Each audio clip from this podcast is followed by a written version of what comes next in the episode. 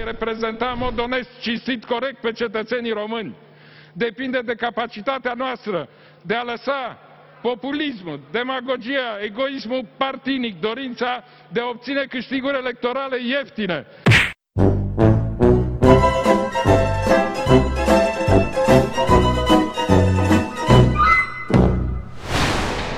Asculți un podcast brutal de sincer.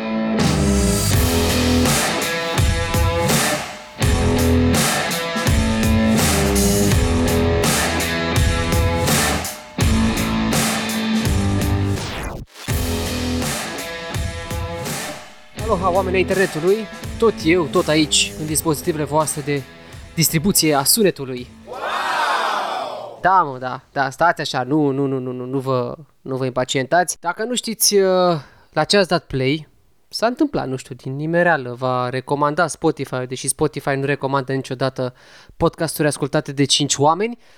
Asta se numește A Dispune. Eu sunt Adi și uh, urmează să ne distrăm puțin. Suntem într-o nouă săptămână, o nouă zi de luni și nu, nu te uita în calendar, crede-mă pe cuvânt.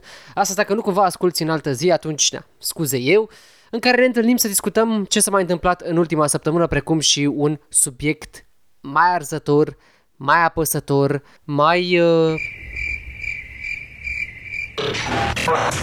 Nu știu dacă și voi, cei care folosiți Pringo, ați observat, dar în ultimul timp, băieții au început să tot insiste pe push notifications. La începutul pandemiei, în lockdown, nici măcar n-au zis asta, nici măcar livrator nu, au, nu aveau. Nici ei nu cred că și-au imaginat că aplicația asta o să facă sens pentru mai mult de nu știu, oamenii reși sau oameni care nu au timp să meargă la cumpărături din astea mai așa mai complexe. Așa că, ce am făcut? M-a lovit o idee din asta de om super creativ. Am zis să țin un jurnal, mă, în ultima săptămână, cu fiecare push notification pe care mi l-a trimis Bringo. E posibil să sune chiar o leacă poematic, așa. Prin urmare...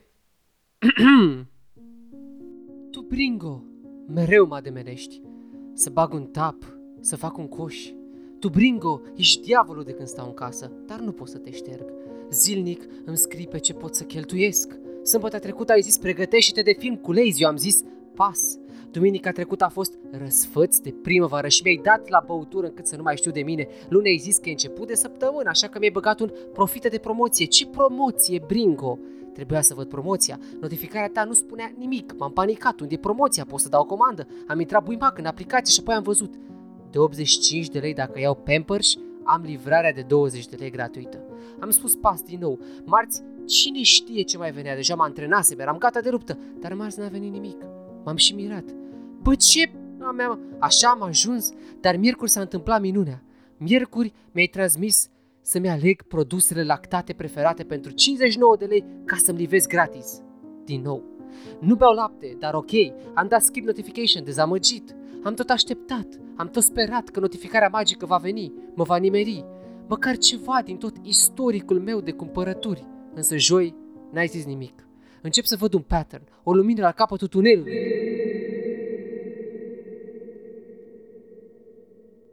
Vineri a sosit. Telefonul mi-a băzăit și am citit notificarea. Livrare gratuită între 26 și 28 februarie. Păi, ești nebun dacă faci comenzi de cel puțin 199 de lei. Eram sigur, Bringo. Eram sigur. Dar de data asta, ce să facem? Am comandat. Sub 200, că n-avem bani. Dar ai și insistat. Nu rata livrarea gratuită, dar mantu nu pricepe, am comandat deja. Mai apoi ai zis că e mărțișor și ziua femeii și am zis, ok, așa e. Și ai zis, uite man, 20% reducere la brandurile de machiaj. Am râs sincer, am râs sincer cu degetul apăsat pe butonul de uninstall. Uneori Bringo chiar ești amuzant.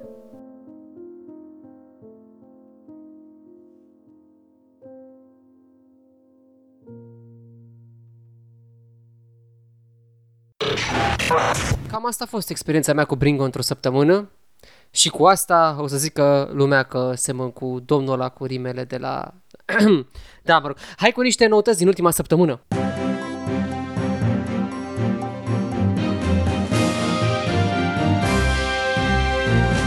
Breaking News Asculți a dispune un podcast care s-ar fi putut numi și Aditace. Începem uh, noutățile de săptămâna asta cu ceva așa mai uh, interesant. La ultima numărătoare se pare că România ascultă în medie cam 30 de minute podcasturi pe zi. Așa că vă mulțumesc că îmi permite să fiu eu cel care vă răpește mai nou. Alo, 5 minute din timpul vostru alocat special activități de genul ăsta. Da, domnule, da, da, mulțumesc, mulțumesc, mulțumesc. Stați așa, despre ce e vorba. Au spus americanii de la We Are Social și Hot Suit, sper că sunt americani, un raport despre români în digital. Mă rog, raportul e global, dar are și uh, fiecare țară uh, alocat acolo un spațiu al ei.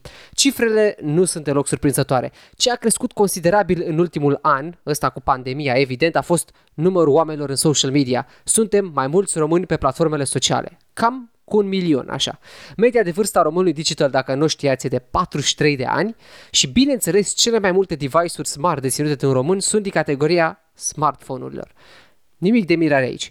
Cât timp petrecem pe internet? Păi cam 7 ore pe zi, din care 2 ore și un sfert stăm pe social media. Dacă vă interesează ce site-uri accesează românul cel mai des, Pornhub și XNXX ocupă locurile 12 și 13 din top 20 cele mai accesate. Vă dați seama că primele nu contează, că nu i-aș fi spus și eu acum, n toată lumea știe, adică Google și Facebook, nu? A, și să nu credeți că nu suntem picky. Media românului de pagini vizitate când intră pe un site de porn e cam de 10-12 pagini per vizită. Nu putem spune același lucru despre Wikipedia sau Vodafone, din păcate. În schimb, suntem cei mai șmecheri pe search, unde cel mai des am căutat Google pe Google. Și dacă credeți că am terminat, prieteni, abia am început. No! God, please, no! 30% dintre voi ascultați podcasturi. Really? În fiecare lună? Adică sunt, sunt uimit. Altfel, da, clipurile video și vlogurile sunt pe mega hype, toată lumea se uită la chestiile astea. 14,9% dintre români au, apli- au aplicat un limited time screen pe telefoane, că de vor și să stea mai puțin, în timp ce 57,6% sunt îngrijorați de fenomenul de fake news. Not bad. Un român are 8,9 conturi de social media în medie ale lui. Și mai apoi, fraților, Pinterest e peste TikTok, la most used social media platforms. Adică ce, ce faceți acolo? Eu, eu recunosc, am căutat maximum tatuaje și niște home decor inspiration, dar mai mult nu. Deci poate îmi spuneți și mie, îmi scrieți și mie acolo pe Adi, spune gen, bă, uite cam asta fac eu pe Pinterest. Poate îmi dați idei. Bun. Dacă sunt oameni de marketing care ascultă, deși știu că nu ascultă nimeni, 11 milioane de români pot fi atinși pe Facebook, dar cred că și deja știați asta. Femeile interacționează cel mai mult în social media, prin toate mediile, în timp ce bărbații preferă să facă trafic pe XNXX. Doar nu credeți că dăm share plăcerilor noastre și ne deschidem internetul. Hai să fim serioși pentru asta, noi facem un podcasturi, vedeți bine. Muzică, filme și desene se caută cel mai des pe YouTube, urmate de Salam. Dar, we need to stop. Adi Minune nu mai e. Dudes, Adi, Adi, Adi, Adi Minune nu mai e. Like, wow. Și nu, adică nu în topuri, nu în topurile YouTube. În schimb, îl avem pe Salam de două ori. Ceea ce zic că se creează oarecum un echilibru. Gata, găsiți toate detaliile pe datareportal.com. În alte știri mai mici, așa, uh, m-am decis că dacă nu o să-mi iasă cu podcastul și uh, na, o să ajung și la o vârstă, vă dați seama că nu poți să faci uh, advertising, mai ales social media la 60 de ani, m-am gândit să mă înscriu în Școala Națională de Farmece și Ghicit, precum și la Academia Vrăjitoarelor, unde aștept să construiesc o nouă carieră. Nu? Educația contează, pe urmă, școală e școală. Vă recomand și vouă.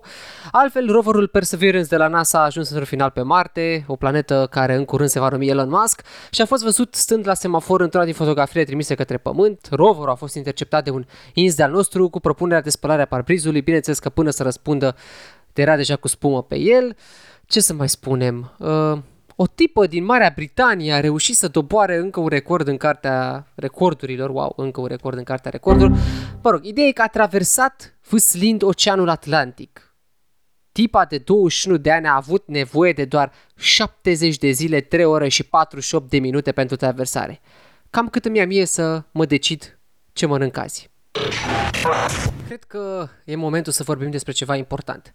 Știu, e serios, dar E serios. Vreau să vorbim puțin despre atacurile cibernetice din ziua de azi. Atacuri care se intensifică din ce în ce mai tare. Nu e o știre frumoasă, nu e nici pozitivă, iar aici în podcastul ăsta de sârbă și voie bună vom vorbi și despre chestii astea mai importante, din păcate pentru noi, din fericire pentru alții, care ne privesc până la urmă pe toți. N-ar trebui să ne mire că Deși se consideră că peste tot e pace și, și liniște, noi suntem într-un război cibernetic continuu. În spatele unei cortine de cifre și semne Băi, prieteni, un total tărăboi. Dacă nu aveți informații în zona asta, aflați că niște hackeri au încercat de curând să contamineze apa dintr-un orășel de 15.000 de locuitori din Florida. Prima persoană, victima unui atac cibernetic, a murit anul trecut, în septembrie, când hackerii au băgat pur și simplu un spital întreg în pană de curent. A mai fost și atacul de la SolarWind, care ar fi vizat inclusiv niște informații de la FBI și CIA. Pe scurt, we're fucked. Pe de altă parte, Cehia au dat drumul unei operațiuni destul de impresionante de întărirea spațiilor virtual, practic ce fac oamenii să dezvolte simulări agresive de atacuri cibernetice pentru a-și întări defensiva. Probabil că vă întrebați cine și de așa agresiv. O variantă oficială nu există, vă dați seama, e ca în războiul rece, doar că, mă rog, atunci participă, activat asta fapt, participă mai mulți în spatele cortinei și ulterior s-a și aflat cum era faza. Neoficial, China și Rusia sunt vinovatele mai multor atacuri cibernetice asupra unor puncte cheie strategice din diferite state. Eu bănuiesc că și America o face la rândul ei, dar probabil că mai silențios. Nu degeaba a fost președinte al Americii, de altfel un idiot, a dorit interzicerea aplicațiilor chinezești din SUA sau blocarea Huawei pe piața de acolo. Evident, vă dați seama că din raționamente de, de spionaj. În timpuri ca astea, cred că e evident faptul că trebuie să ne așteptăm din ce în ce mai mult la atacuri uh, cibernetice în industrie cheie ale țărilor. Partea nasoală e că noi putem fi victime directe. De bine de rău, România va avea pentru prima dată în istoria Uniunii Europene un centru pentru competențe în materie de securitate cibernetică. Lucru ce mă face să le mulțumesc hackerilor de la Vâlcea, că altfel nu se gândea nimeni la noi în domeniul ăsta. A, și ca să fiu mai clar, e un institut al Uniunii Europene, adică nu suntem doar noi de capul nostru. Ce putem face noi în cazuri de genul ăsta? Păi ne putem informa și bineînțeles să ne securizăm datele mai bine. În afara utilizării aplicațiilor certificate, adică să avem un Windows cumpărat, un Office cumpărat, că nu mai suntem în anul 2000, să o lăsăm mai ușor cu torrentele sau mă rog, cine le folosește să le folosească pe propria pele și mă rog din sursele lui sigure, trebuie muse să avem un antivirus și un sistem defensiv de smart home, mai ales pentru cei care au device-uri smart prin casă. Musa însă este un antivirus. Parolele aveți grijă unde le stocați și recomandarea ar fi să le dați un refresh din 3 în 3 luni în funcție de uzul site-ului și de complexitatea lor. Din păcate, viitorul violenței stă în digital și toate, de fapt, din toate punctele de vedere. Bullying-ul, atacul ransomware, fur de date, copiere de identitate și așa mai departe, toate chestiile astea se întâmplă deja, dar se vor întâmpla din ce în ce mai des. Trebuie să avem grijă de noi aici, in the land of sârbă and good vibes. Și acum, dansul!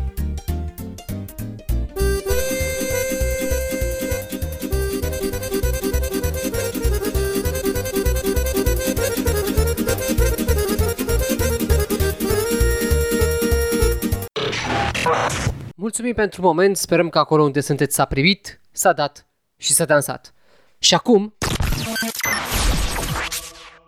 Adi n-a avut bani de jingăluri așa că mă folosește pe mine. Subiectul principal al săptămânii astea este piața de carte din România și suferințele prin care trece ea de mulți ani încoace.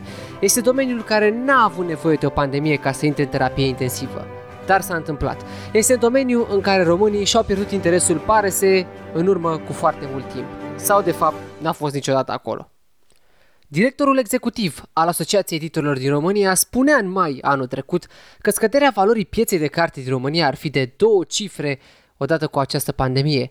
O piață care era altminteri de vreo 60-65 de milioane de euro anual, fără să includem aici manualele și culegerile anexe din educație. Cât aloca un român pentru achiziționarea de cărți înainte de pandemie? Păi 3 euro pe an. Cât vine asta în lei? Păi nu e la cursul de astăzi sau oricare ar fi astăzi, dar e undeva pe la 14-15 lei. Ce carte poți lua cu 14-15 lei? Asta să fie întrebarea. Suntem pe ultimul loc în Uniunea Europeană la consumul de carte, dar asta presupun că știați. Și suntem pe ultimul loc, evident, și la banii pe care alocăm pentru consumul de carte.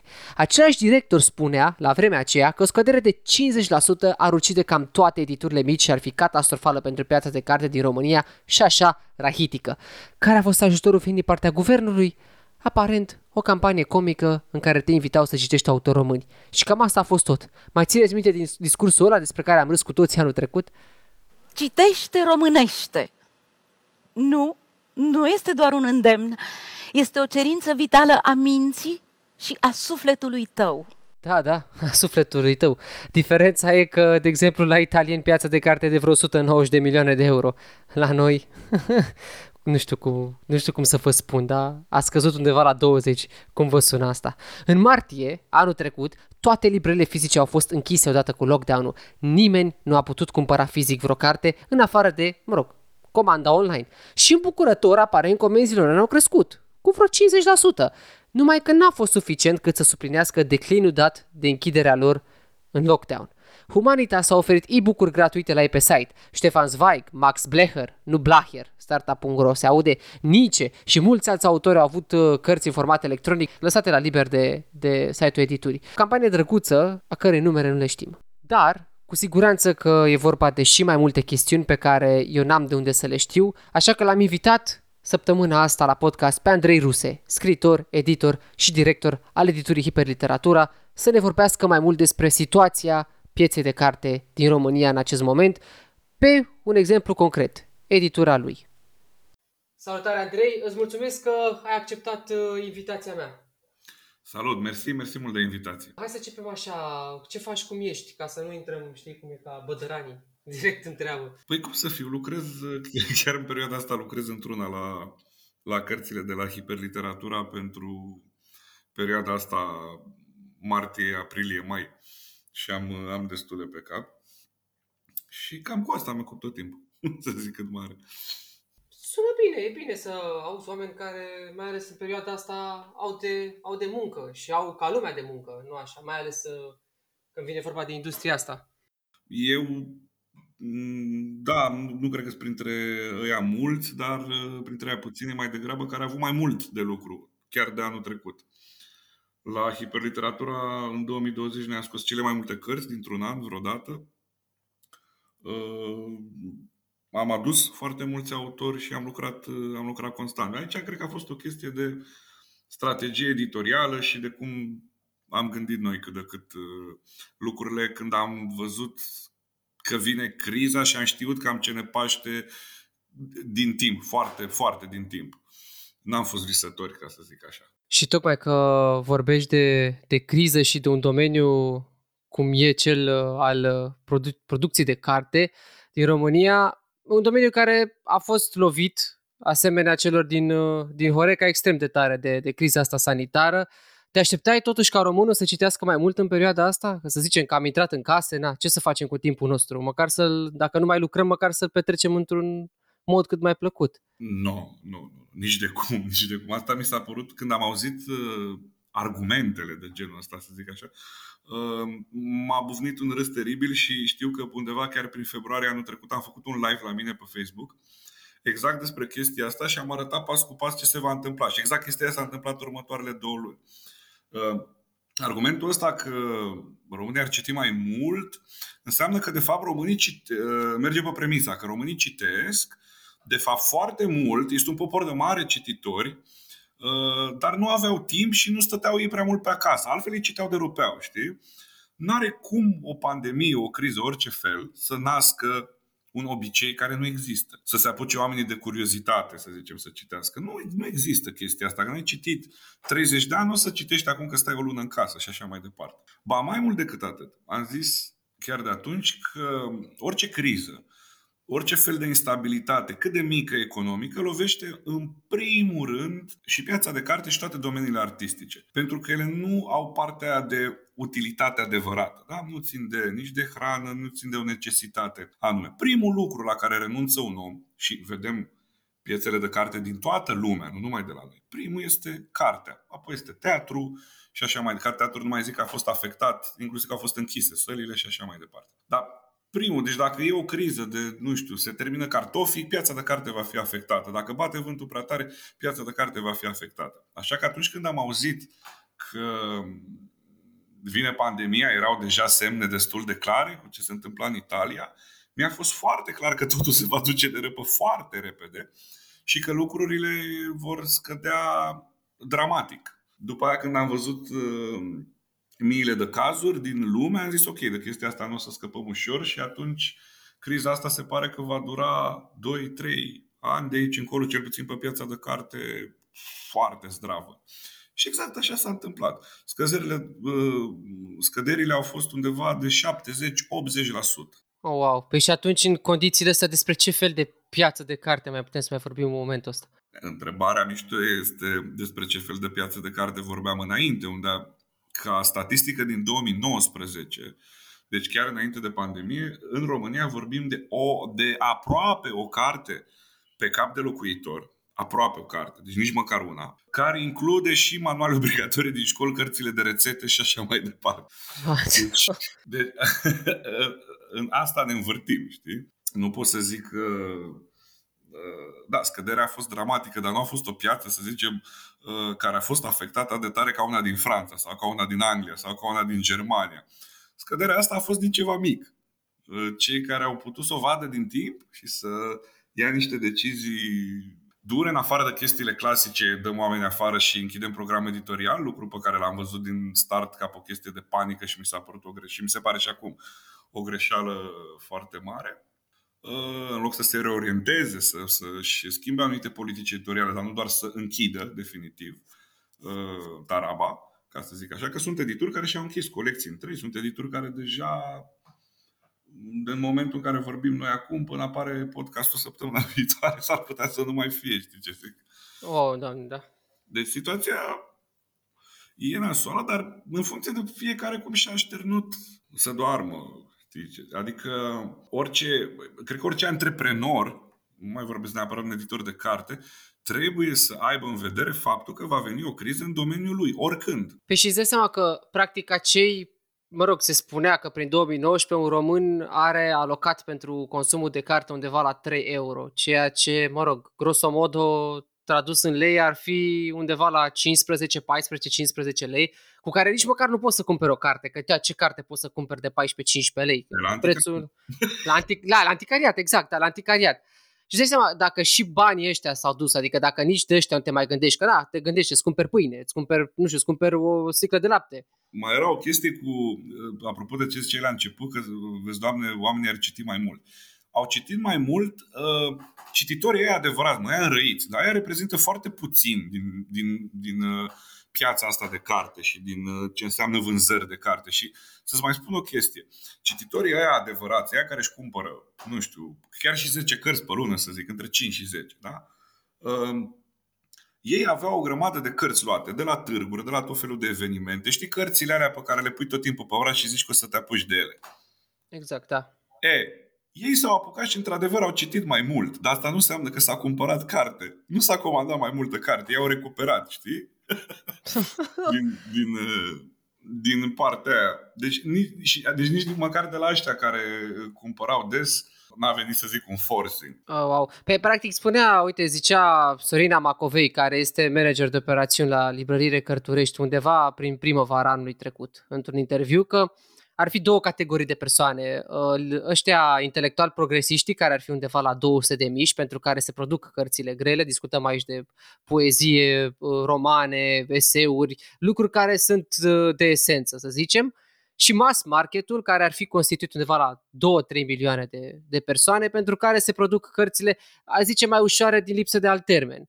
Dar sunt, cum ai spus și tu, sunt și rețete, sunt și, nu știu, biografia ale anumitor celebrități, sunt și, nu știu, cărți de trenduri mondiale. Eu la împărțeala asta în public mai am o categorie. Deci, când vorbesc de zona mai elitistă, cum spui tu, adică mai elitistă, de fapt în cuvânt prost ăsta, de cititorii care efectiv consumă cărți mai frecvent.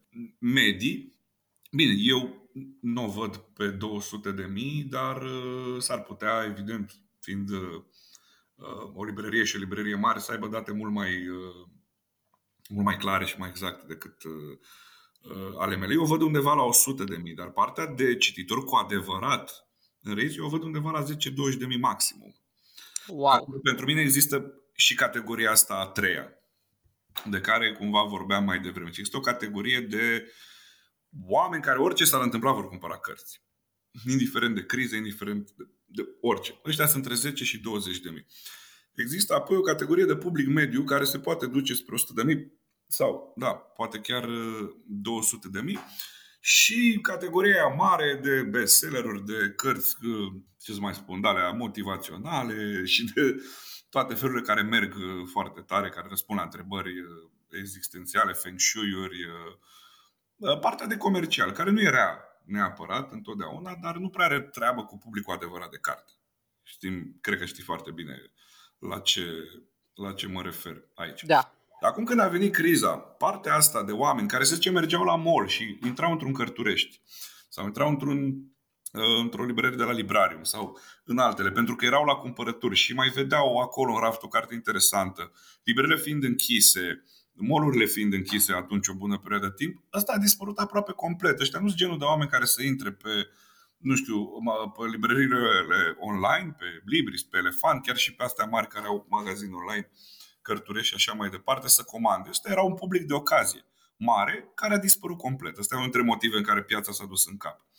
Apoi la mediu s-a cam înjumătățit și am rămas cu ăștia de esență tare, de 10-20 de mii. Ăștia, ăștia cred că țin și acum piața de carte în picioare, care la fel, cât buget să aibă și ei, că nu poate să cumpere toate noutățile. Și tocmai ce ziceam mai devreme, probabil aveau foarte multe cărți puse deoparte și acum a zis, mamă, hai să profit de momentul ăsta și să bag o carte, două, trei, într-o săptămână, să recuperez uh, acel wishlist pe care îl, îl, îl tot avea raftul ăla celebru cu cărțile puse deoparte pe care n-a pus niciodată să le citești. Ei, acum au fost citite. Numai cât buget să aibă și oamenii ăștia, știi, de 10.000, 20.000, care uh, fiind de grup, cum ziceam, din grupul tare, uh, nu au neapărat niște meserii bănoase, da? cum ar fi profesorii. E doar, na, e doar un exemplu, știi? Asta odată, dar mă gândesc că publicul ăsta chiar pe lângă asta și știe ce vrea să citească, adică exact. îmi, dau, îmi dau seama că merg direct la țintă, nu stau să se uite neapărat după, nu știu, o campanie de marketing bine structurată pentru o carte sau ceva. Ei știu autorul sau știu despre ce se vorbește și mă gândesc că atunci bugetul lor este împărțit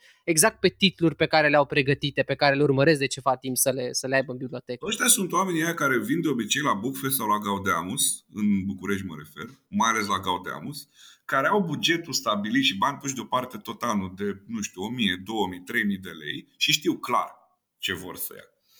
Ăștia sunt cititorii, cum să zic, the real shit, dacă îmi permit. Da. Restul, într-adevăr, este un public uh, de... E un public de masă uh, care tocmai, tocmai prin dispariția lui suntem, suntem foarte, foarte, foarte, foarte afectați cu toții. Și editurile mari, și editurile medii, și editurile mici, că până la urmă sunt reprezentantul unei, și um, directorul unei edituri uh, mici, încă la început de drum. Uh, avem și noi 5 ani în spate, dar uh, pe fiecare i-a lovit diferit.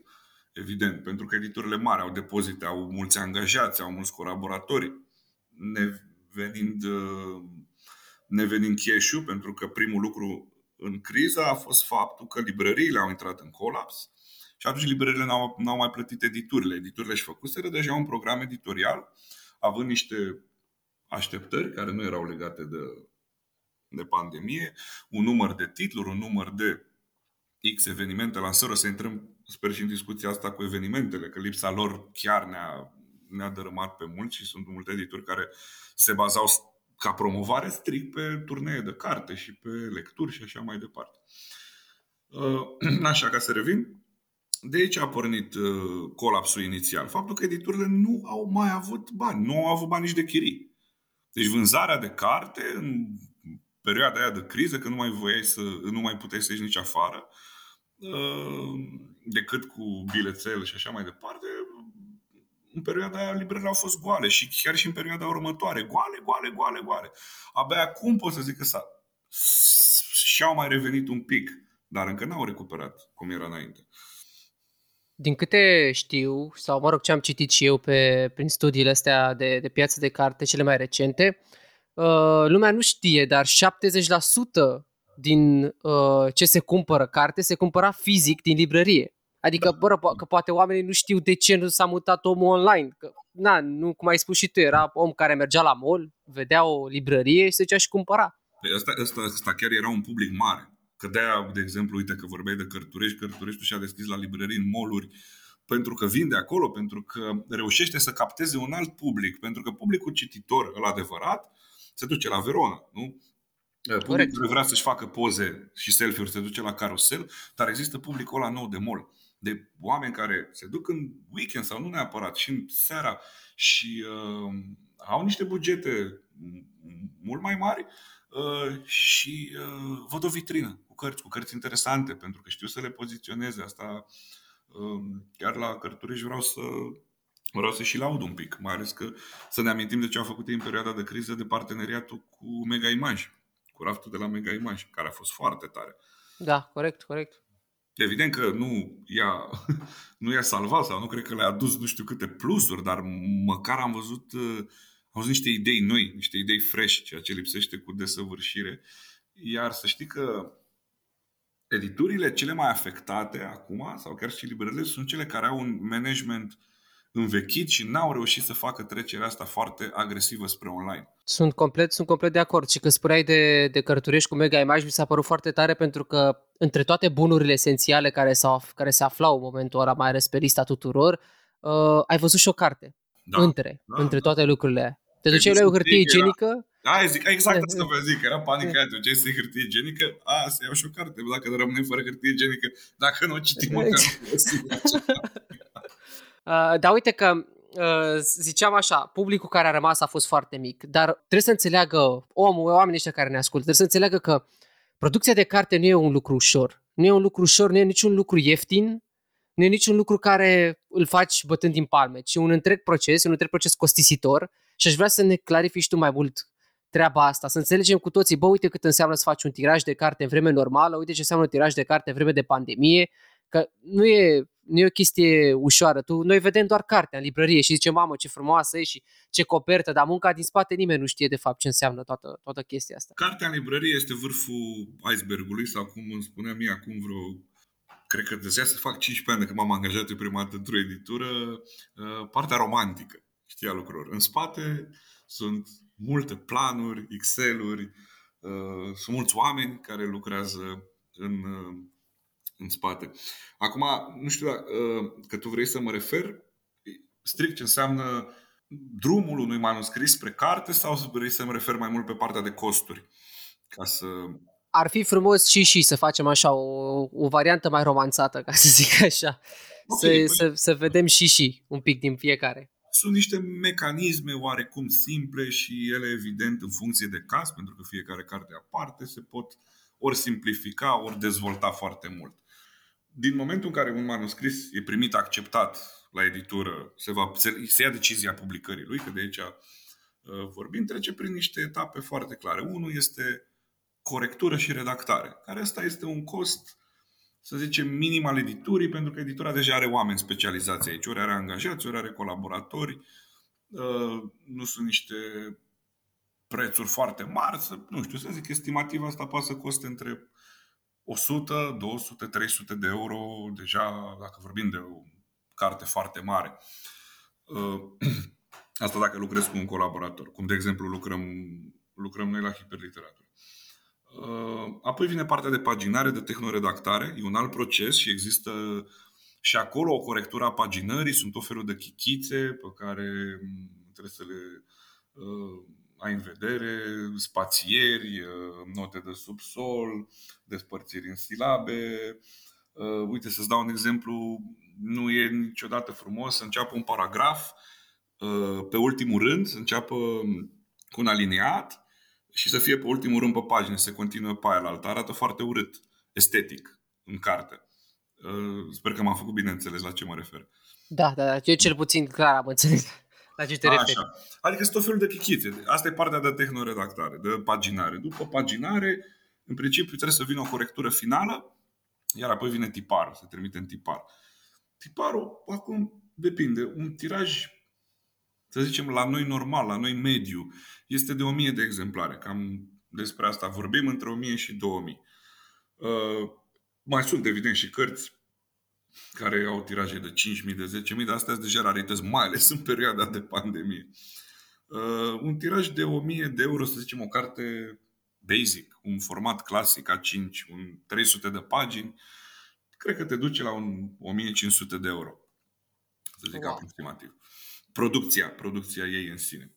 Uh, cu cât mărești tirajul, prețul de producție scade. Dacă scazi uh, per exemplar, dacă dacă știi că o carte are succes, da, să, să ai tu feeling-ul ăla dinainte, sau să știi că autorul ăla e foarte vandabil și publici 5.000 din prima, per exemplar, se poate duce chiar la jumătate de preț. Îmi contează cantitatea în care o publici, dar în momentul ăsta nimeni nu cred că poate să riște să publice, nu știu, 10.000 de exemplare dintr-o carte. Da. Da. Și cam asta e partea. Deci o carte normală, normală, efectiv, ți-am zis, un format clasic, standard, pe 300 de pagini. Nu vorbim de cărți cartonate, de formate mari, de cărți de peste 500 de pagini.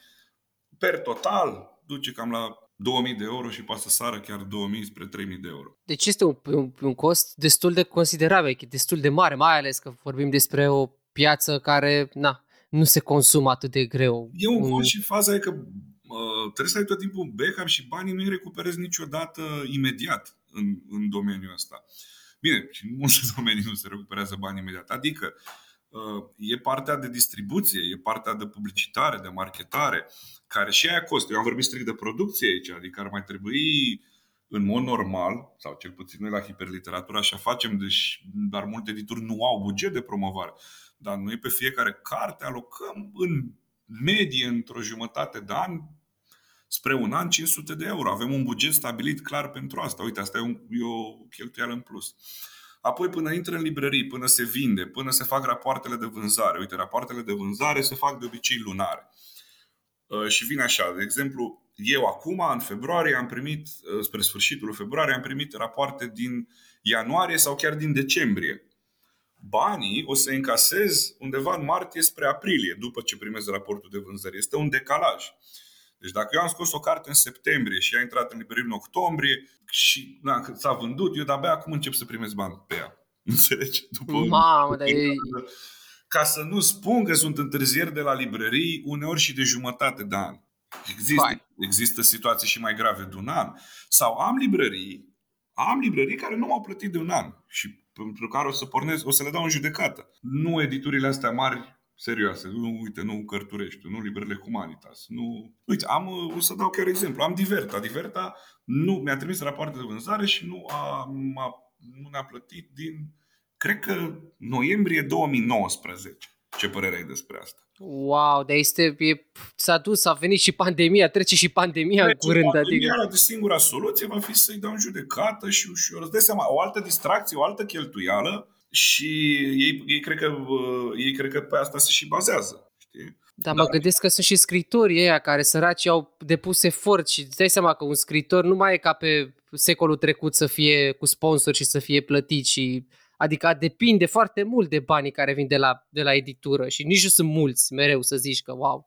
Da, și sunt unii autori, mai ales mai în vârstă, care să zicem ăștia tinerii de obicei au un job sau lucrează în chestii de comunicare, în marketing, că se pupă foarte bine cu scrisul chestia asta în general, sau publicitate, copywriting, uh, dar mai ales cei mai în vârstă care cumva i-au debutat într-o altă generație, într-un alt sistem politic până la urmă și acum ei nu știu să se promoveze nici singur, nu știu să facă numai nimic în afară de să scrie foarte bine, ceea ce până la urmă asta e treaba lor. Și depinde enorm de banii ăștia. Aici e treaba editurii cum reușește să-și recupereze investițiile. Dar asta vreau să zic că este... Nu vreau să insist pe probleme de genul neplăți și așa. Asta cumva se întâmplă, din păcate, ne-am obișnuit cu ele. Dar ce vreau, ce vreau să spun este că după investiția asta urmează acest decalaj. Deci tu, în momentul în care investești, cum spuneam, 2, 3, uneori 4 mii, uneori 5 mii de euro într-o carte, durează cam jumătate de an cel puțin să încep să recuperezi din suma asta. Dar asta înseamnă să fie editură, pentru că nu lucrezi cu un singur titlu, ai mai multe titluri, ai multe titluri în spate și așa mai departe. Și la un moment dat se creează acest uh, flux de, de bani. Mai zis când a venit pandemia și noi aveam un program editorial, editorial pe niște bani care trebuiau să vină, n-au mai venit vreo patru luni de zile, deci toți au întârziat plățile, uneori chiar s-au sistat pe termen mai lung, iar noi dădusem drumul la proiectele alea. Păi și atunci putem să vorbim despre evenimente, pentru că, ok, pentru că au afectat pandemia, dar cred că evenimentele, târgurile mai ales, erau un prilej de a, ca editurile să încaseze bani direct de la consumator. Uh, cu standard, mă rog, plus adaos ce, ce se făcea acolo cu închiriere de stand și așa mai departe. Uh, da, astea sunt cum sunt. Târgurile pe mine spun, pe mine personal, aici o chestie personală, nu mă încălzeau foarte tare pentru că usually sunt foarte prost organizate. Deci ce am putut să pățesc la târguri, mai ales pe la Romexpo, cu plouat în stand de la Condens, cu, cu chirii foarte mari versus poziționarea pe care, care ți se dă ca editură, uh, promovarea care nu se face și amădă și amădă. Pentru mine târgurile erau o chestie obositoare, unde se făceau lansări unele peste altele, se țipa de la un stat la altul pentru că nu le impunea nimeni editurilor să se ducă la zonele dedicate evenimentelor să și le programeze, nu fiecare și aducea stația, boxa și microfonul era un talmeș, balmeș complet, deci venea uneori ieșe, oboseam în 5 minute doar trecând prin târg ca vizitator, nu mai zic când stăteam acolo cu orele, cum eram cu capul.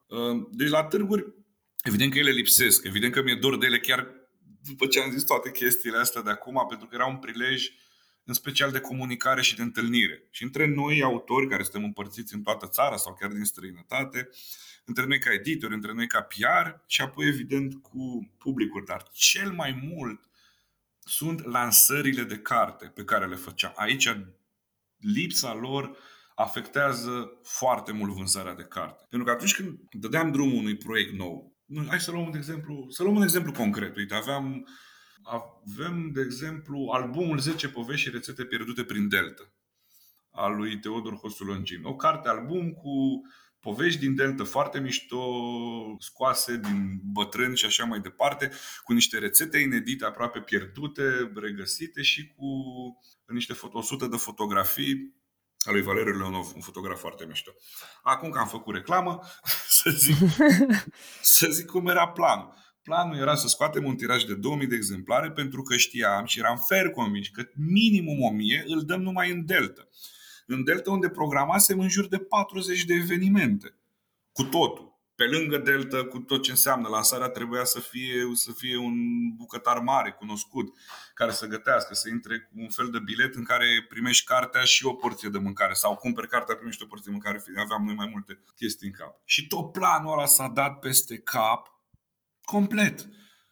Și am vândut în total, în afară de campania de crowdfunding pe care am făcut-o cărții, încă 100 de exemplare. Păi noi aveam plan 1000. Și aici a fost o investiție foarte serioasă, că e o carte album. Nu vorbim de 3000 de euro. Ne apropiem de 10.000. Wow, da, pentru că presupun că are coală fotografică care e mult mai mult. color cartonată, e, e cu totul altceva.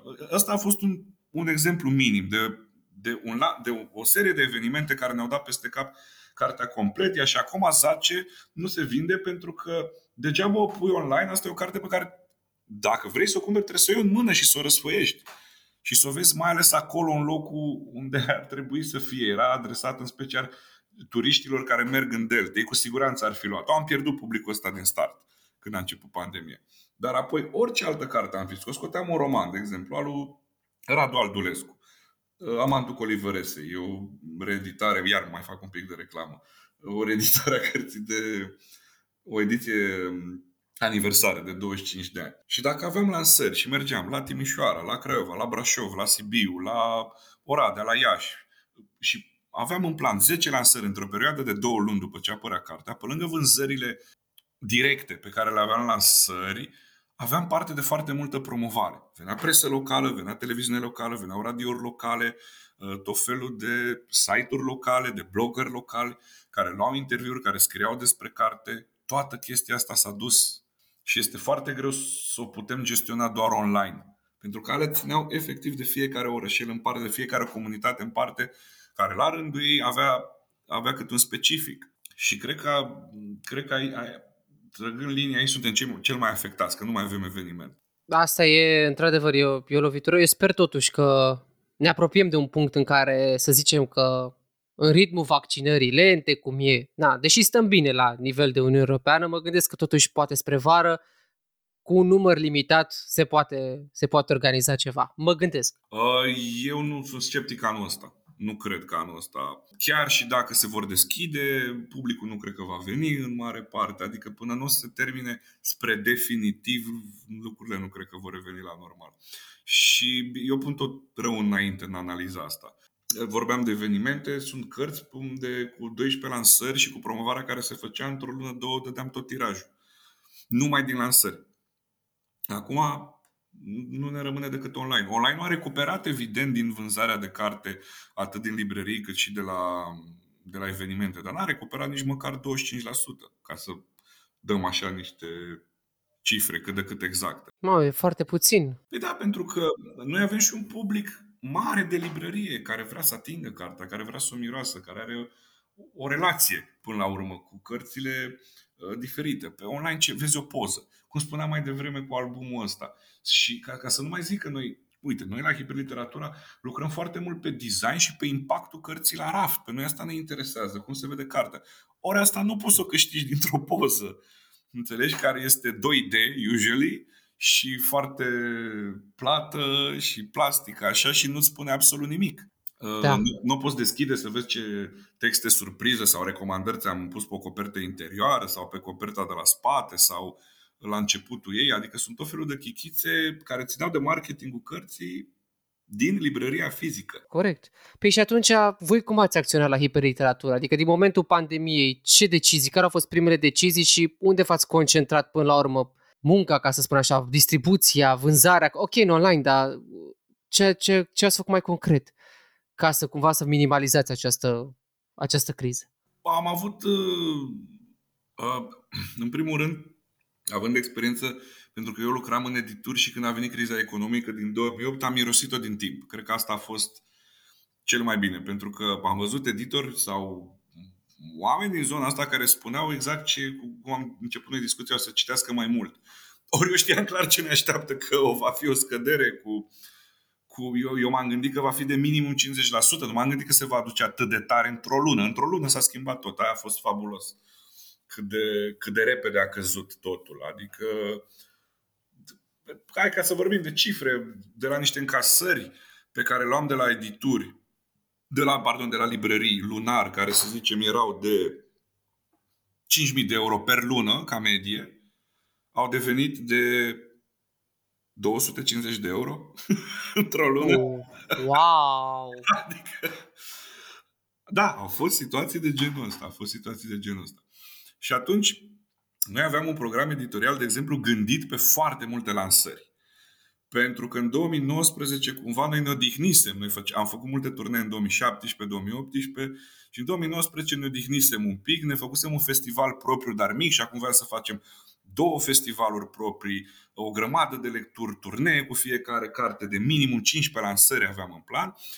Și de la începutul februarie mi-am dat seama că chestia asta trebuie să o tai clar de pe N-are cum să se mai întâmple. Și am zis, ok, din cărțile pe care le avem de publicat, le mutăm sau le tăiem sau ce Dumnezeului facem. Și până la urmă am luat o decizie, dacă e să murim, că noi suntem o editură mică și cum ar veni toată lumea, teoretic ar zice că o să cădem cu capul în asfalt, uh, hai să nu murim încet și sigur, hai să ne aruncăm înainte și să publicăm cât mai mult și să mergem, într-adevăr, pe zona de online. Pe crowdfunding, noi oricum suntem cunoscuți pentru faptul că facem crowdfunding cărților, dar le-am făcut mult mai bine.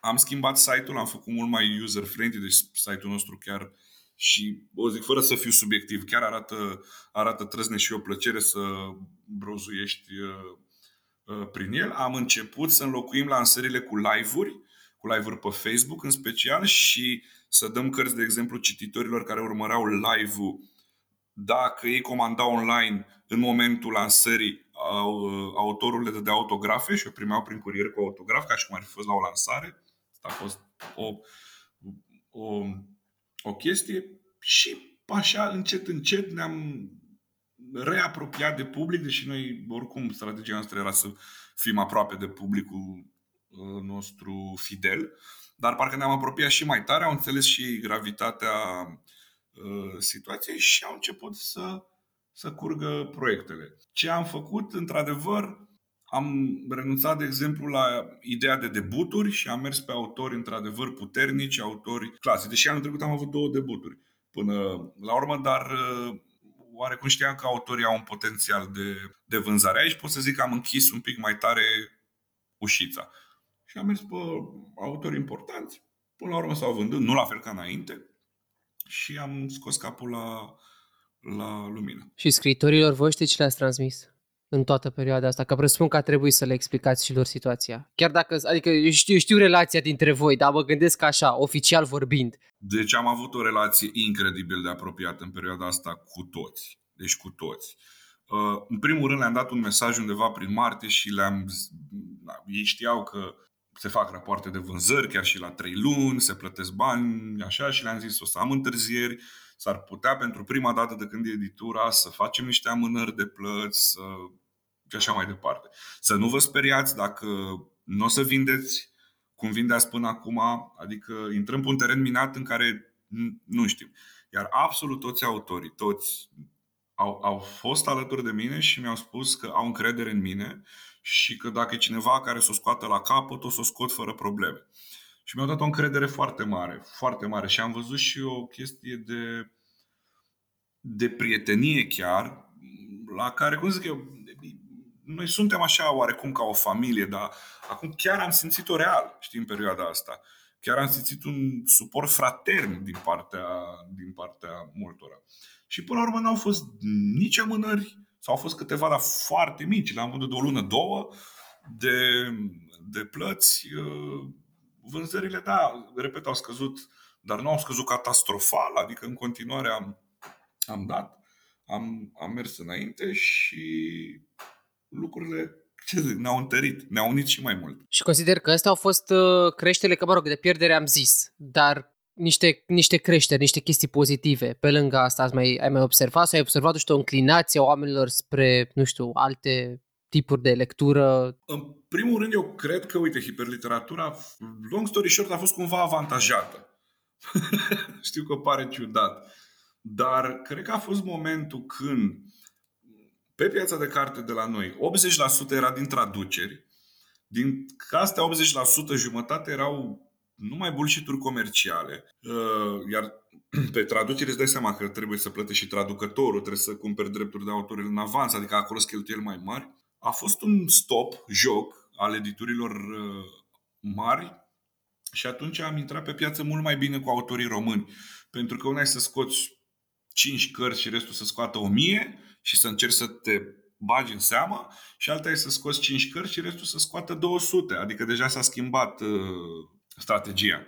Uh, asta odată. Și apoi, pentru că s-au publicat mai puține traduceri, am, uh, am observat și, și cred că ăsta va fi trendul, cititorii am, am văzut că au început să acorde mai multă atenție autorilor români. Deci asta pot să zic clar că este un semn și este un semn foarte bun, pentru că eu oricum credeam că piața de carte de la noi, pe lângă faptul că e mică, este un talmeș-balmeș complet, o amestecătură de uh, traduceri, de, de sute de edituri care n-au niciun plan, încearcă fiecare să scoată un hit, să înțepe acolo. Nu există un sistem valoric al autorilor pentru public care să știe, da, uite, ăștia sunt autori de ăștia sunt autori mai medii. Oamenii nu cunosc și, și au început să cunoască autorii rămâni. Mie, mie asta mi s-a părut. Să, să fie mai atenți. Și cred că este un plus și cred că hiperliteratura aici, care e dedicată 100% autorilor români, a avut de câștigat. Asta mi se pare îmbucurător. Nu mi-am putut da seama de chestia asta, dar mă bucur că, mă bucur că o spui acum cu autorii români. Mă bucur că literatura română a câștigat, mai ales cea de acum.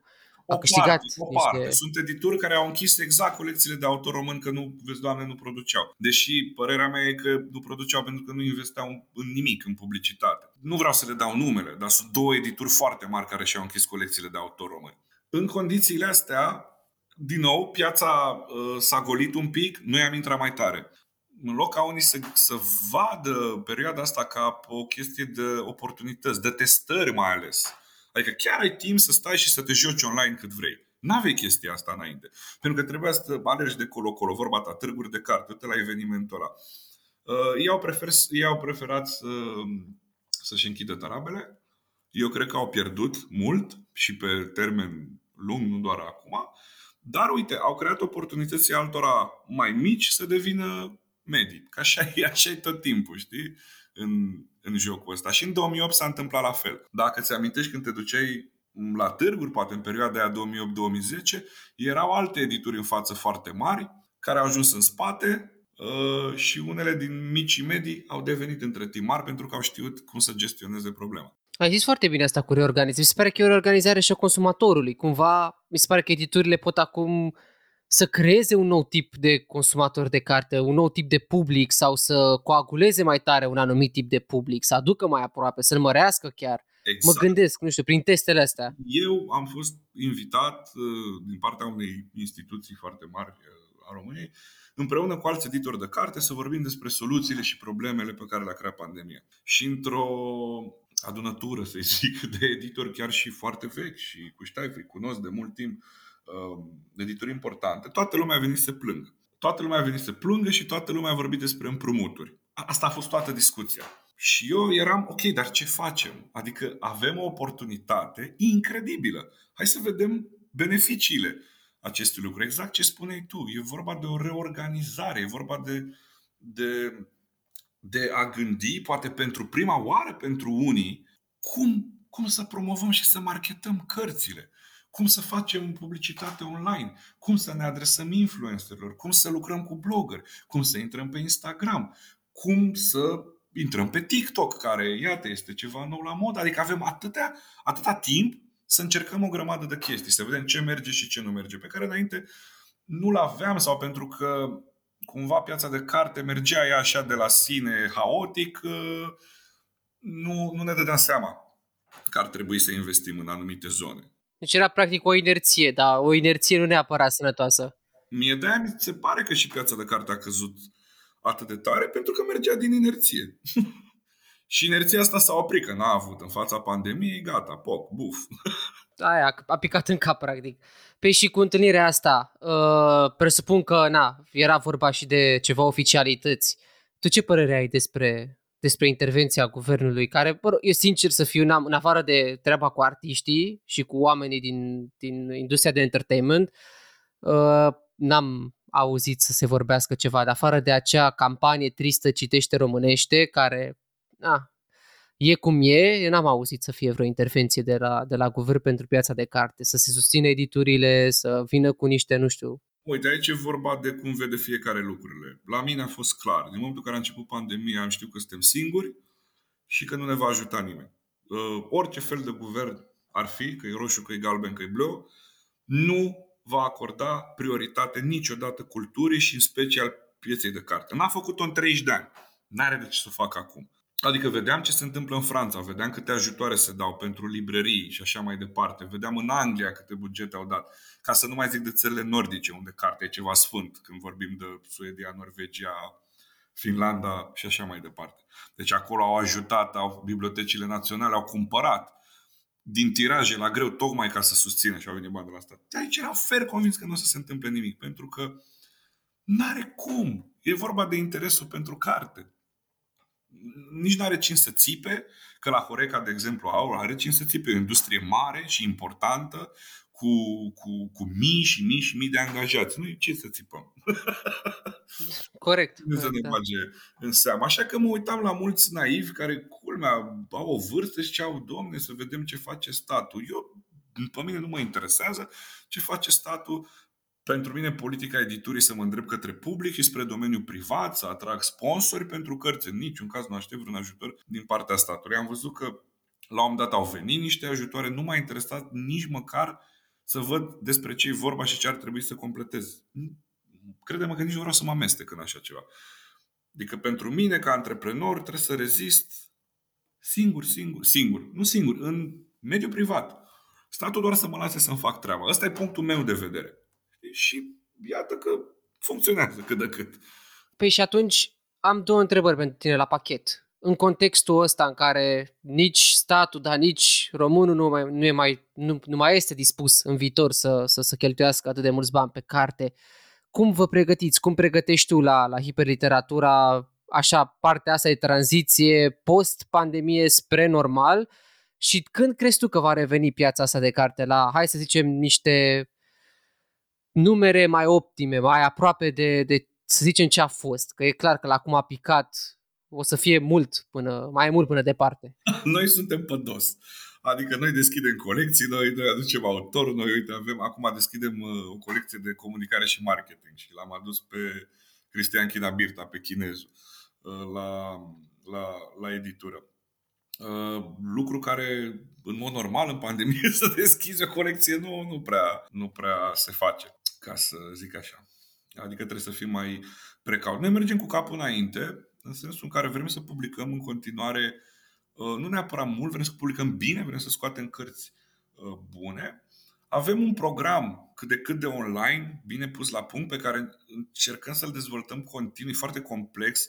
Uneori, cred că noi acum arătăm 10-15% din ce vom putea probabil în vreo jumătate de an. Iar în același timp, continuu, avem un fel de plan de backup ca și cum mâine s-ar, s-ar schimba totul și s-ar întoarce la acea normalitate.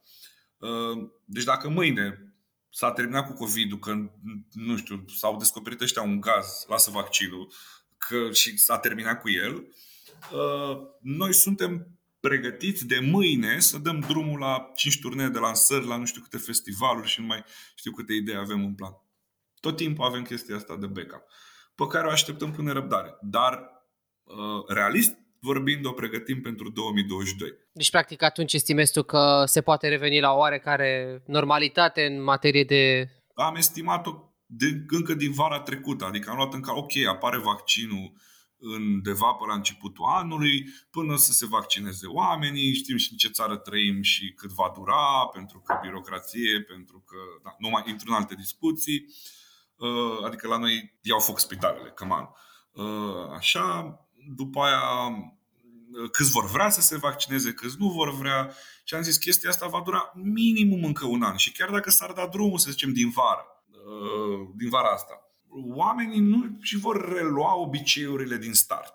Adică va, va fi o perioadă de tranziție. În schimb, când se va apropia de final chestia asta, abia atunci cred că oamenii vor ieși și cred că le va fi și dor de evenimente și pe asta ne și bazăm. Și despre piața de carte când zici tu că Uite, mai revenim. Mi-am amintit de ce mă întrebai, că de ce am făcut uh, în online și eu ți-am zis așa chestiile pe care le-am făcut uh, în principiu anul trecut, cu live-uri, cu schimbarea site-ului și așa mai departe. Dar, de exemplu, acum lucrăm să ne facem uh, propriul studio video, lucrăm să dăm drumul la un podcast, lucrăm să, uite, am făcut niște filmări deja cu autorii, în parteneriat cu Cărturești, că am care vorbeam mai devreme de ei. Adică continuu, continuu lucrăm la tot felul de soluții și investim mai ales în tot ce înseamnă online și tehnologie, nu numai pentru acum, adică vrem, vrem pe termen lung să se vadă investițiile astea. Inclusiv uh, am luat un, uh, un, uh, un spațiu mai ofertant în, în centrul Bucureștiului, care ar putea, într-un timp foarte scurt, să organizeze mini-lansări de carte. Nu ce știm noi cum sunt ele ale clasice, dar în care să putem măcar să invităm influencer și câțiva cititori de carte apropiați. Adică vrem să dăm drumul la câteva evenimente mai atipice, restrânse cât de curând. Uite, asta sună, sună foarte bine. Păi și mai am o întrebare pentru tine, una singură. Uh, ce crezi tu că ar trebui să facă editurile așa? Vorbim extra pandemie, dincolo de ea, ca să poată să aducă, nu știu, românul mai, mai aproape de, de lectură. E clar că nu putem să-l obligăm să citească, nu putem să-i băgăm cartea pe gât, dar mă gândesc că, nu știu, dacă niște edituri sau toate editurile și asociația editorilor și-ar uni toți forțele, poate, nu știu, băgăm și statul, hai să zicem, pentru un extra suport. Care crezi tu că ar fi campania aia ideală? Momentul ăla care ar putea să zică, să oprească puțin timpul în loc să zică românul, bă, stai mă puțin, ce se întâmplă aici? Că uite că aveam totuși o istorie. Făceam și noi, puneam și noi mâna pe carte la un moment dat în istoria noastră. Nu știu când s-a rupt filmul ăsta, nu știu când... Nu, nu puneam mâna pe carte în istoria noastră, stai liniștit. Eu, uite, chiar am... Una dintre cărțile mele preferate este jurnalul lui De la Fras. Nici nu cred că se mai găsește acum în librărie. Este directorul editurii cu Getarea din Interbelic, care l-a publicat și pe Eliade, și pe Cioran, și pe mulți alții. Și vorbea în jurnalul lui de tiraje. Să știi că tirajele sunt foarte asemănătoare. Singurul moment în care vezi, Doamne, s-a cumpărat carte, dar vezi că asta e o chestie falsă cu s-a cumpărat carte. A fost în perioada comunistă când erau pompate artificial și fals niște tiraje care se băgau pe gât, se dădeau în stânga, în dreapta, că se publica la un autor un tiraj de 100.000 de exemplare, să zicem, din care nu știu câte uzine primau cadou de Crăciun 10.000, nu știu cât la la. Și astea sunt datele că s-ar fi vândut cărți. Nu s-au vândut și nu s-a citit.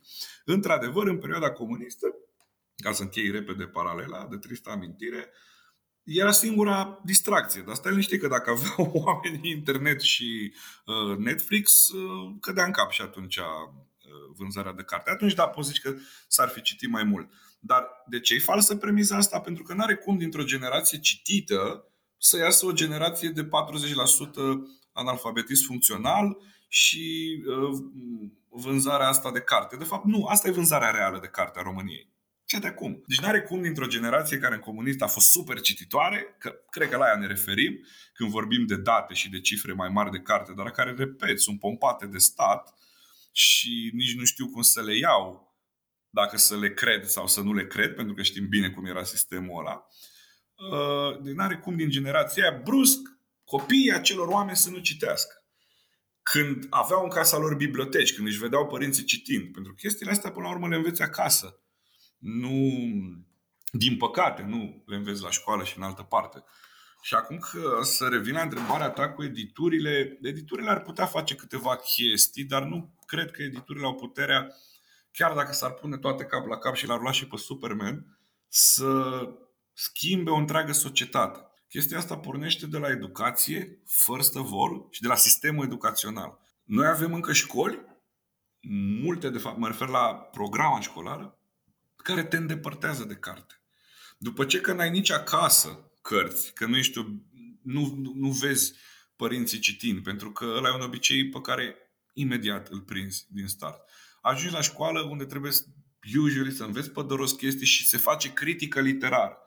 Nu înțeleg de ce și acum se face critică literară, în loc să înveți într-adevăr o adevărată istorie a oamenilor ăia și ce au făcut și câte demențe au fost și ce au scris cu adevărat și fără să zică nimeni ce a vrut să spună autorul. Deci, pornind de aici, putem discuta încă 10 podcasturi la ce putem face pentru, pentru a mări piața de carte. Și nu sunt lucruri pe care trebuie să le reinventăm. Sunt făcute de europeni de mult. Eu chiar le studiez, văd ce se întâmplă pe piața de carte, cum spuneam mai devreme, mai ales al nordicilor din Norvegia, din Finlanda, din Islanda, unde se citește pe rupte. În Finlanda, dacă nu mă înșel, 8 din 10 sunt scriitori, iar apropo de carte de cap pe locuitor, vorbim de undeva spre 20. Wow! Da? Păi hai să vedem ce fac băieții aia, hai să vedem ce programe au cu bibliotecile lor naționale. Păi bibliotecile lor naționale au niște programe incredibile în care la fiecare tiraj de un autor uh, uh, norvegian sau finlandez, uh, nu mai știu exact dacă e Norvegia sau Finlanda, dar oricum iau programe asemănătoare, uh, deci să zicem dacă editura X scoate un tiraj de 10.000, 5.000 ți le cumpără Biblioteca Națională din partea statului și face lansări și promovare și așa mai departe. Pe intervenția statului, când vorbim de societate și de educație, este prioritară. Iar aici de-aia spun, oricât s-ar aduna editurile, ok, ele poate pot să schimbe un procent de până în 5%. Dar asta va fi. Și atâta tot. Gândește-te, de exemplu, când ai văzut ultima dată o carte recomandată în mass media, și mass media mă refer la totuși posturi de audiență, TV, radio și așa mai departe, inclusiv reviste sau ziare online de mare trafic. Nu există. Nu mai există o emisiune de carte. O emisiune de carte într-o țară, pe nu știu câte posturi TV, se face politică sau entertainment. Chestia asta, când vezi că a ajuns în halul ăsta, ar trebui cumva reglementată de CNA și așa mai departe și așa mai departe. A, editurile evident că fac greșeli. Editurile nu uh, foarte multe, chiar și astea mari, nu investesc în promovarea autorilor. Deci cum își tratează autorii români, ăsta și motivul pentru care o bună parte în lume știe, unii poate afla acum. Am deschis hiperliteratura tocmai pentru a oferi drepturi mai mari și promovare cât de cât consistentă a autorilor nu, nu au departamente de marketing sau un departament de vânzare care se amestecă cu ăla de PR, care PR-ul ăla trebuie să facă față la 100 de cărți apărute și se rezumă la da comunicate de presă. Deci cam acolo se oprește mare PR-ul la edituri. Nu, eu pe de-o parte și înțeleg că n-au timp când să gândească chestii creative. Sunt unele edituri, se și vede, se și vede după cum se prezinte, se și vede după site-urile lor, că ala e, e ca o fel de carte de vizită, care încearcă alte chestii și evident că au vânzări uh, mai, uh, mai mari. Dar cum să zic eu, sunt așa, sclipiri aici colo.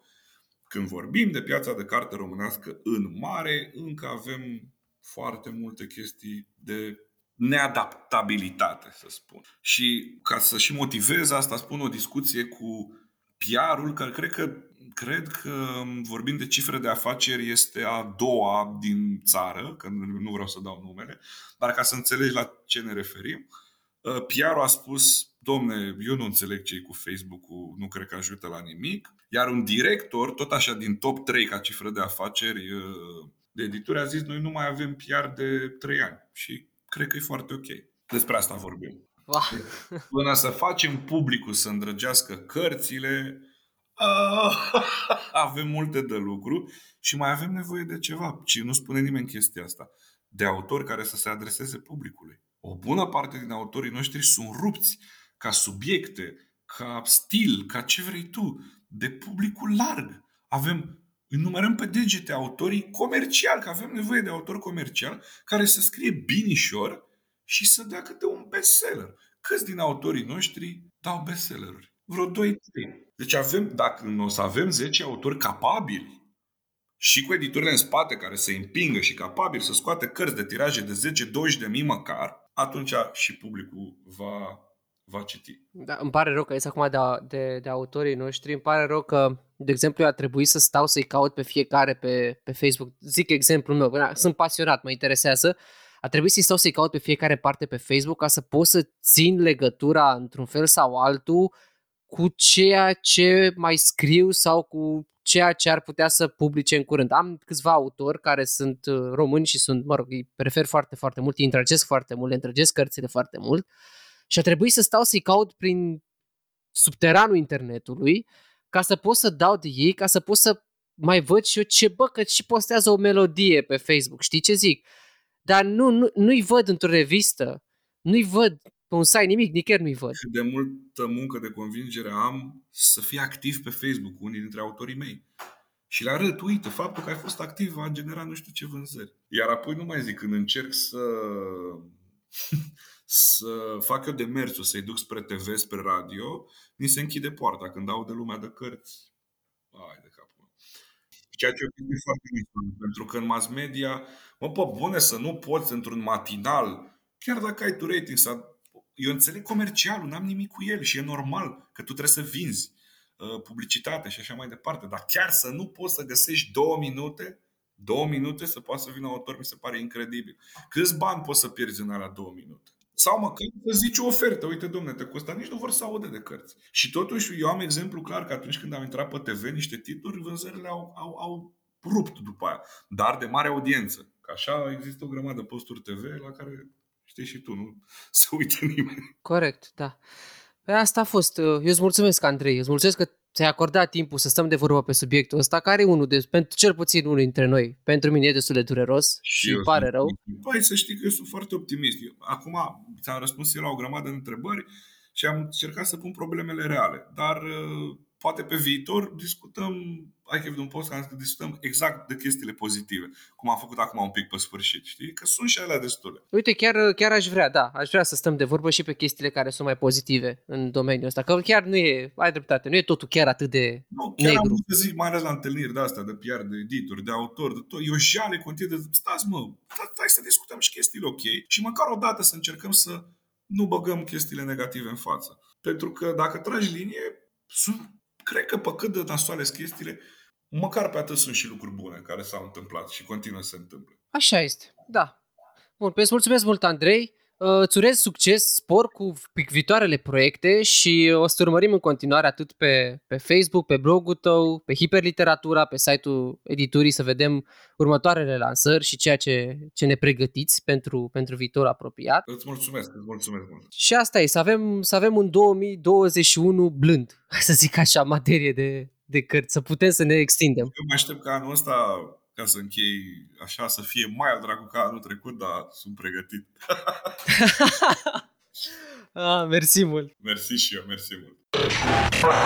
Cam asta a fost subiectul principal al săptămânii ăsteia și odată cu încheierea lui se încheie și podcastul. Dacă ați reușit să ascultați până aici, ați făcut efortul de a trece de minutul 5, ceea ce e incredibil, eu vă mulțumesc din suflet și vă recomand doar atât. Cumpărați o carte vorbesc serios. Mergeți într-o librărie sau comandați online o carte. Dacă o faceți pentru că ați ascultat podcastul ăsta, userul meu ea dispune pe Facebook și pe Instagram. Trimiteți-mi un mesaj sau un story cu tag, ce vreți voi, să se bucure și sufletul meu. Măcar noi, ăștia 0,0001% să mai pingem căruța o leacă. Eu sunt Adi, ăsta e podcastul. Ne auzim data viitoare, v-am pupat!